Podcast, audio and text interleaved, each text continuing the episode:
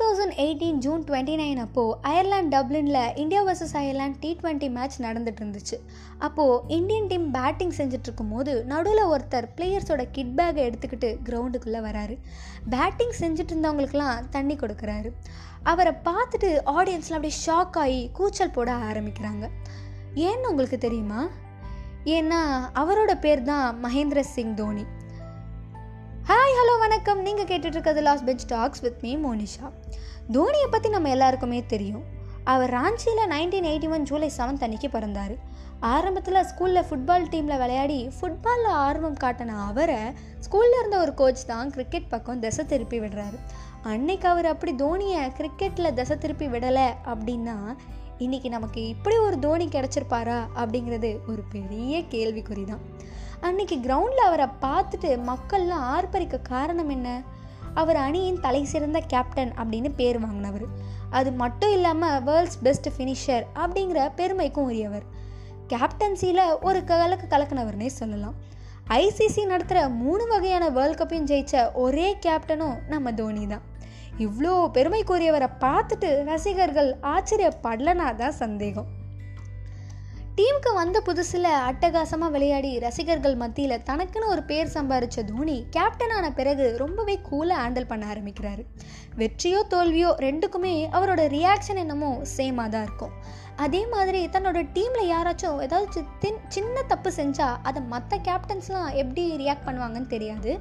ஆனால் நம்ம தோனி அப்படி ஒரு விஷயம் நடந்ததாகவே கண்டுக்கவே மாட்டாராம். இது வரைக்கும் இவ்வளோ ஒரு கூலான கேப்டனை யாருமே பார்த்ததில்லைன்ற அளவுக்கு பேர் வாங்கிட்டார். அதனாலேயே கேப்டன் கூல் அப்படின்னு அவரோட ரசிகர்கள் அவரை கூப்பிட ஆரம்பிச்சிட்டாங்க.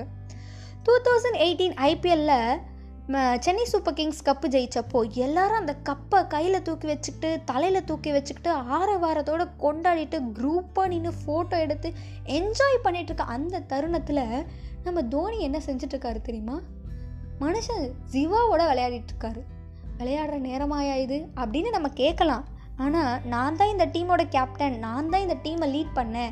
வெற்றிக்கு நான் தான் காரணம் அப்படின்னு அவர் சொல்லாமல் எந்த வித அலட்டலும் இல்லாமல் தன்னோட குழந்தையோட ஜாலியாக விளையாடிட்டு அந்த மனசு எத்தனை பேருக்கு வரும்? ஒரு பேட்டியில் கூட தோனி சொல்லியிருக்காரு. ஜிவா என்னை ஒரு நல்ல மனுஷனாக மாற்றிருக்காங்க அப்படின்னு. நம்ம எல்லாருமே ஜிவா அண்ட் தோனியோட வீடியோஸ் அண்ட் ஃபோட்டோஸ்லாம் நிறைய சோஷியல் மீடியாஸில் இன்றைக்கு வரைக்கும் பார்த்து ரசிச்சுட்டு தான் இருக்கோம். தோனிக்கு தனிப்பட்ட முறையில் கொஞ்சம் ஹேட்டர்ஸ் இருந்தாலும் இந்த ஜிவா தோனி காம்போக்கு ஹேட்டர்ஸ் இருக்காங்களான்னு பார்த்தா error four not four not found தான். என்னதான் தோனி நார்த் இந்தியாவில் பிறந்திருந்தாலும் அவரையும் சென்னையும் பிரிக்கவே முடியாதுங்க. என்னைக்கு சென்னைக்காக ஆட ஆரம்பித்தாரோ அன்னையிலேருந்து அவரை இன்னும் க்ளோஸான ஒரு ஆளாகவே நம்ம எல்லாருமே பார்க்க ஆரம்பித்தோம் இந்தியாவுக்காக ஆடின தோனியை கேப்டன் தோனின்னு தான் சொல்லிட்டு இருந்தோம். ஆனால் எப்போ அவர் சென்னைக்காக ஆட ஆரம்பித்தாரோ அப்போத்துலேருந்து கேப்டன் தோனி தலை தோனியாக மாற ஆரம்பித்தார் அதை போக போக நம்ம தோனியும் ரசிக்க ஆரம்பிச்சிட்டாரு. ஒரு சில பிரச்சனையினால் சென்னை டீம் இல்லாமல் போகுது. அகைன் சென்னை டீம் ஆட போகுதுன்னு சொல்லப்பட்டப்போ தோனி தலைன்னு பொறிக்கப்பட்ட அவரோட அந்த எல்லோ ஜெர்சியை போட்டுக்கிட்டு சோஷியல் மீடியாஸில் ஒரு போஸ்ட் போட்டிருந்தார். அதை பார்த்துட்டு அவரோட ரசிகர்கள்லாம் ரொம்பவே சந்தோஷம் அடைஞ்சாங்க. நீங்கள் அந்த பிக்கப் பார்த்ததில்ல அப்படின்னா தோனியோட இன்ஸ்டாகிராம் பேஜ்க்கு போனீங்கன்னா fifteenth July two thousand seventeen அன்னைக்கு அவர் தலைன்னு போட்ட அந்த எல்லோ ஜெர்சியை போட்டுட்டு சும்மா ஸ்டைலாக கெத்தாக நின்று ஒரு போஸ்ட் போட்டிருப்பாரு. போய் பாருங்கள் அது மட்டும் இல்லாமல் சென்னைக்கு ஆட போகிறோன்னு தெரிஞ்சப்போ அக்ரிமெண்ட் சைன் பண்ணுறப்போ பக்கத்தில் இருந்த அவரோட ஒய்ஃப் சாக்ஷி நம்ம அப்போ அகைன் வீட்டுக்கு போகிறோமா மாஹி? அப்படின்னு கேட்டிருப்பாங்க. இதுவே தோனி சென்னையை எவ்வளோ நேசிக்கிறாரு அப்படின்னு புரிய வைக்குது. அது மட்டும் இல்லாமல் நம்ம டிடி அக்கா இந்த எம்எஸ் தோனி படம் ரிலீஸ் ஆனப்போ தோனியை இன்டர்வியூ பண்ணாங்க. அப்போது அவங்க அந்த இன்டர்வியூவில் உங்களுக்கு சென்னைனா பிடிக்குமா? அப்படின்னு தோனி கிட்ட கேட்டப்போ அதுக்கு தோனி சொன்ன பதில் அஃப்கோர்ஸ் எனக்கு சென்னைனா பிடிக்கும். சென்னைனா எனக்கு ரொம்ப ஸ்பெஷல் அப்படின்னு தோனி சொல்லியிருந்தார். இங்கே நம்ம சொசைட்டியில் பார்த்துட்ருக்க ஒரு வேலையை பிடிக்கலனா ஒருத்தர் விட்டுறாங்க அப்படின்னா அது எவ்வளோ பெரிய குத்தமாக பேசுவாங்கன்னு நம்ம எல்லாருக்குமே தெரிஞ்ச ஒரு விஷயம். அதுவும் ஒரு மிடில் கிளாஸில் பிறந்தவங்க ஒரு வேலையை விட்டுட்டு வரணும்னா ரொம்பவே யோசிப்பாங்க. அதே மாதிரி நம்ம தோனியும் அன்னைக்கு பயந்து ரெகுலராக இன்கம் வர அந்த கவர்மெண்ட் வேலையை விடாமல் இருந்திருந்தாருன்னா இன்னைக்கு இப்படிப்பட்ட ஒரு தோனியை நம்ம பார்த்துருப்போமா அப்படிங்கிறது தெரியாது. ஒரு டிக்கெட் கலெக்டராக இருந்த அவர் இன்னைக்கு இந்த அளவுக்கு வளர்ந்து தான் இருப்பாரா? அதே மாதிரி சமீபத்தில் ஒரு பத்திரிக்கையில் தோனி கிரிக்கெட் விளையாட ஆரம்பித்த காலத்தில் ஒரு முப்பது லட்சம் சம்பாதிச்சா போதும்னு நினச்சாராம். ஆனால் இன்றைக்கி இந்த அளவுக்கு வளர்ந்தே இருக்காருன்னா அதுக்கு அவரோட உழைப்பும் துணிச்சலும் தான் காரணம். எப்படி கிரிக்கெட்டுக்கு வரத்துக்கு முன்னாடி தன்னோட கனவுகளுக்காக மாதம் மாதம் ரெகுலராக இன்கம் வர வேலையை கைவிட்டுட்டு வந்து துணிஞ்சு களம் இறங்கினாரோ அதே மாதிரி தோனி கேப்டனான பிறகும் துணிஞ்சு ஒரு வேலையை செஞ்சார். டீமில் யங் பிளேயர்ஸ்லாம் இருக்கணுன்ற முடிவை எடுத்தார். அதுக்கு எவ்வளவோ எதிர்ப்பு வந்துச்சு. ஆனாலும் அந்த எதிர்ப்புக்கெல்லாம் அஞ்சாமல் தன்னோட முடிவில் ஸ்ட்ராங்காக இருந்தார் நம்ம தலை தோனி அவர் எடுத்த அந்த முடிவு தான் டீம் நல்ல ஃபார்முக்கும் வந்துச்சு. நிறைய கப்பும் ஜெயிச்சுது. நம்ம துணிஞ்சு நம்பிக்கையாக ஒரு காரியம் செஞ்சோம் அப்படின்னா அது கண்டிப்பாக வெற்றி அடையும் அப்படின்றதுக்கு உதாரணம் நம்ம தலை தோனி. தான் இந்த எம்எஸ் தோனி படத்தில் ஒரு சீன் ஒன்று வரும்.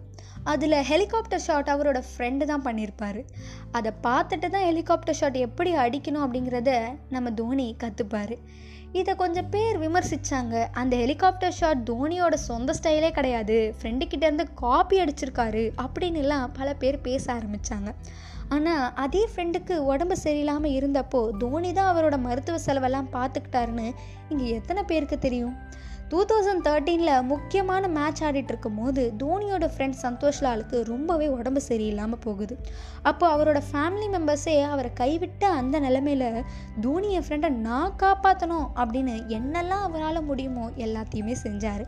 இன்ஃபேக்ட் டூ தௌசண்ட் தேர்ட்டீன் அந்த வருஷம் மட்டும் இல்லாமல் டூ தௌசண்ட் சிக்ஸ்லேருந்து டூ தௌசண்ட் தேர்ட்டீன் வரைக்கும் அந்த ஆறு வருஷம் தன்னோட ஃப்ரெண்டுக்கு தேவையான எல்லா மருத்துவ செலவையும் தோனி தான் செஞ்சார்.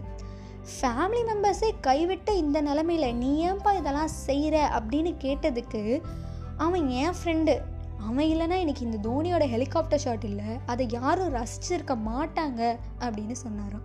நன்றியை மறக்கக்கூடாதுன்னு சொல்லுவாங்க. அதை நம்ம தோனிக்கிட்ட இருந்து தான் கற்றுக்கணும் டூ தௌசண்ட் ஃபிஃப்டீனில் ஒன் டே மேட்ச்சில் ரொம்ப இக்கட்டான நிலைமையில் விளையாடிட்டு இருந்தது நம்ம Indian team India versus South Africa match அப்போது டியூப்ளசஸ் அப்படிங்கிற சவுத் ஆஃப்ரிக்கன் கிட் கிரிக்கெட்டருக்கு தசைப்பிடிப்பு ஏற்படுது. அப்போது அந்த டீமோட ஃபிசியோதெரபிஸ்ட் வந்து ஏதேதோ செஞ்சும் அவருக்கு சரியாகலை. அவர் ரொம்ப அவதிப்படுறாரு. அப்போ நம்ம தோனி அவரோட கால் ரெண்டுத்தையும் மேலே தூக்கி பிடிச்சு முதலுதவி செய்கிறாரு இதை நம்ம நிறைய பேர் பார்த்துருப்போம். அவர் நினச்சிருந்தா நான் ஏன் இதெல்லாம் பண்ணணும்? நான் ஒரு பெரிய கிரிக்கெட் பிளேயர் நான் ஒரு பெரிய கேப்டன் அப்படின்னு போயிருக்கலாம். ஆனால் இதெல்லாம் தாண்டி நான் ஒரு மனிதன் நான் ஒரு நல்ல மனிதன் அப்படின்ட்டு அவரோட நல்ல மனுஷத்தன்மையை அவர் அன்றைக்கி வெளிப்படுத்தினார். அவர் இப்போல்லாம் சரியாக விளையாட மாட்டுறாரு தோனி முன்ன மாதிரி இல்லை அப்படின்னு சொல்கிறவங்க நிறைய பேர் இருக்க தான் செய்கிறாங்க முப்பத்தஞ்சு வயசுக்கு மேலே ஆகிற அவர் வந்து சும்மா கிரவுண்டில் நின்னாலே போதுங்க. நாங்கள் ரசிப்போம். அவரை அவர் ஆடணும்னு எந்த அவசியமும் இல்லை. இருந்தாலும் அவர் இன்னமும் அவரோட பெஸ்ட்டை கொடுத்து விளையாடிட்டு தான் இருக்கார். ஒரு ரன் மட்டுமே எடுக்க முடியும் அப்படின்னு நம்ம நினைக்கிற அந்த இடத்துல ரெண்டு ரன் எடுத்து காட்டுவார்.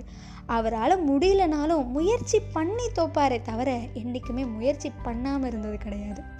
ஒரு பிளேயராக இல்லைனாலும் நிறைய பேர் அவரோட ஹியூமனிட்டிக்கு ரசிகர்களாக இருந்துட்டு தான் இருக்காங்க. Best captain best finisher best player good human being அப்படின்னு பேர் வாங்கின நம்ம தோனி பெஸ்ட்டு விக்கெட் கீப்பர்னும் பேர் வாங்கி எங்கள் டீமுக்கும் இந்த மாதிரி ஒரு விக்கெட் கீப்பர் தான் வேணும்னு ஆசைப்பட வச்சுருக்காரு. இவரோட இந்த சாதனைகளெல்லாம் நாளைக்கு யார் வேணால் முறியடிக்கலாம். யார் முறியடித்தாலும் சரி இதெல்லாம் தோனிக்கிட்ட இருந்து தோன்றிய மாற்றங்கள் அப்படின்னு தலை ஃபேன்ஸ் எல்லாரும் காலரை தூக்கி விட்டுக்கிட்டு சொல்லலாம். இது மாதிரி தலை தோனியை பற்றி பேசணும்னா இன்னும் எவ்வளவோ விஷயங்கள் அடுக்கிக்கிட்டே போகலாம். ஒன்றா ரெண்டா? இன்று ஒரு நாள் போதுமா? Cricket is a word Dhoni is an emotion